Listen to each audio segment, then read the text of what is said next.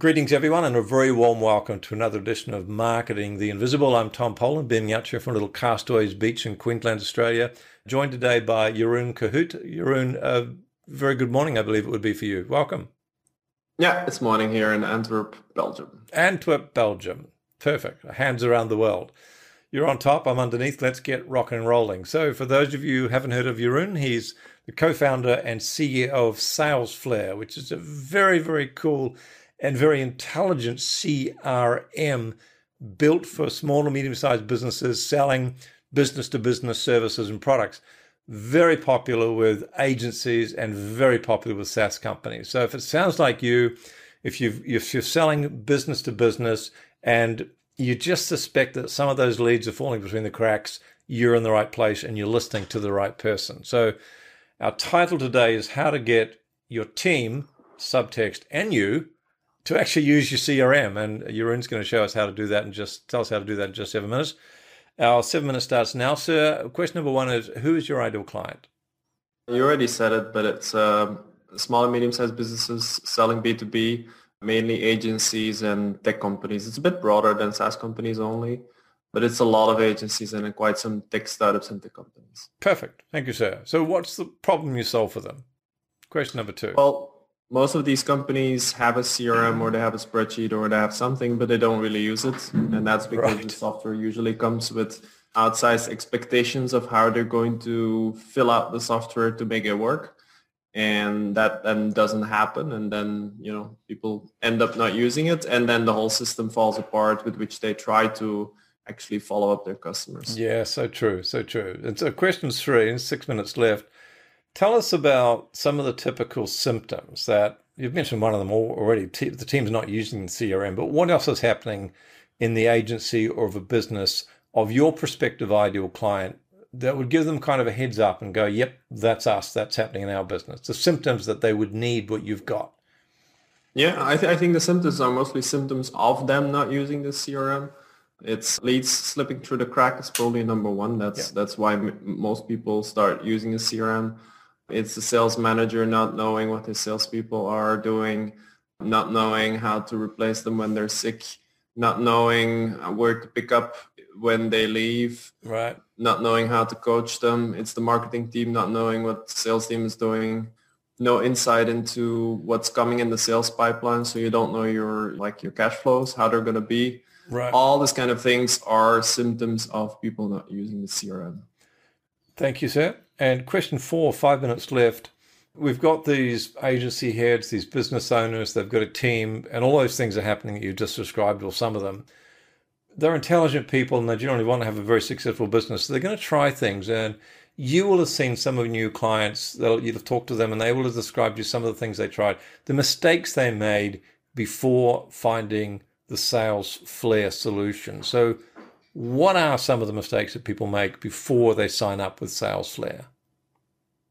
Main mistake is probably they look for a solution, which is good, but they don't look for a solution that will solve their problem. They just figure they need a system. They don't figure that they need a system that their team will use because somehow it's ingrained in people that you just have to make the people use the thing. I mean, salespeople are lazy and you just have to force them. Now, it's really important to find something that your salespeople want to use. So go with them on the lookouts. Don't do it alone. Don't find something and then enforce it on, on them. Like test something together. Make sure they are involved. Make sure they, they, they feel involved. Make sure that you find something that they actually want to use because it all starts from there. Yeah, so they have a sense of ownership and buying into the idea of using it. They're 100% more likely to, to actually want to use it. And I think you hit on a key point there. If people want to use it, they're going to use it. And trying to fit a square peg in a round hole, but getting to use something that's complicated or difficult or or it doesn't have the graphical interface that your beautiful platform has would be difficult. Thank you for that, sir. Three and a half minutes left. Want to give someone, uh, someone listening to this, whether they end up working with you or not, an idea and a free action that they could implement this not going to solve the whole problem but it could take them in the right direction.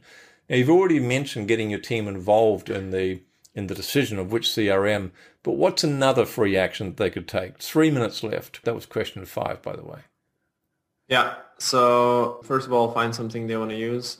Secondly, then make sure they understand what it does. That's that's obvious. So a training is usually aimed at making sure that the team knows how to use the system, like what functionality is there. But an extra thing I would advise, which the, the companies do that are most successful with our software is also figuring out together how they're going to use it.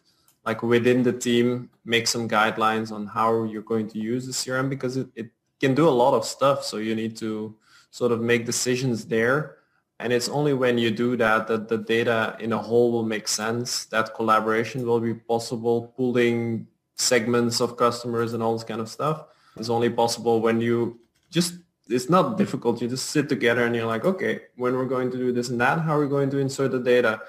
How is that going to flow through the process? These things, just align on that, put it in a document, revise it sometimes, right. but it will make your collaboration so much better it's one of those things when you say that it sounds obvious, but so few people do it. You know, common sense, but not commonplace, perhaps. So mm-hmm. going a step further after the decision to buy or invest in a certain platform, getting a team together and discussing the best way to use it. That level of collaboration, rather than sort of being a bit like Moses coming down off the mountain with the Ten Commandments, would really empower people to want to use it. So, question six, and we've got 90 minutes left still. We want to direct people to a valuable free resource where they can find out more. Now, I'm gonna I'm gonna give you give the audience the answer to this just for the sake of time, folks. Go to www.salesflare. That's F L A R E dot com because there's a free trial there. And I think once you hit that landing page and you just look at the graphical interface there, you should be quite rightly tempted to have a look at that free trial. And this is not an affiliate promotion at all. We're doing this simply because it appears to be a terrific product that's nice and simple and intuitive for most B2B owners to be using. So, question seven, though, is the one question that I should have asked you but didn't. And Jeroen, we've got a whopping 35 seconds to answer that, please. Yeah, maybe the question we focus on this issue why people don't use the CRM, but you didn't ask me how our software solves that. In very short, it's we made it very easy to use, which is obvious. But then the second thing is we automated most of the data input that you normally have to do in a CRM oh, by pulling the data from all the places where ah, oh, it already is. Beautiful. Gosh, music to my ears. What a great answer to a terrific question. Jeroen, thank you so much for your time. Thank you. This was fun. Thanks for checking out our Marketing the Invisible podcast. If you like what we're doing here, please head over to iTunes to subscribe, rate us, and leave us a review. It's very much appreciated. And if you want to generate five fresh leads in just five hours, then check out www.5hourchallenge.com.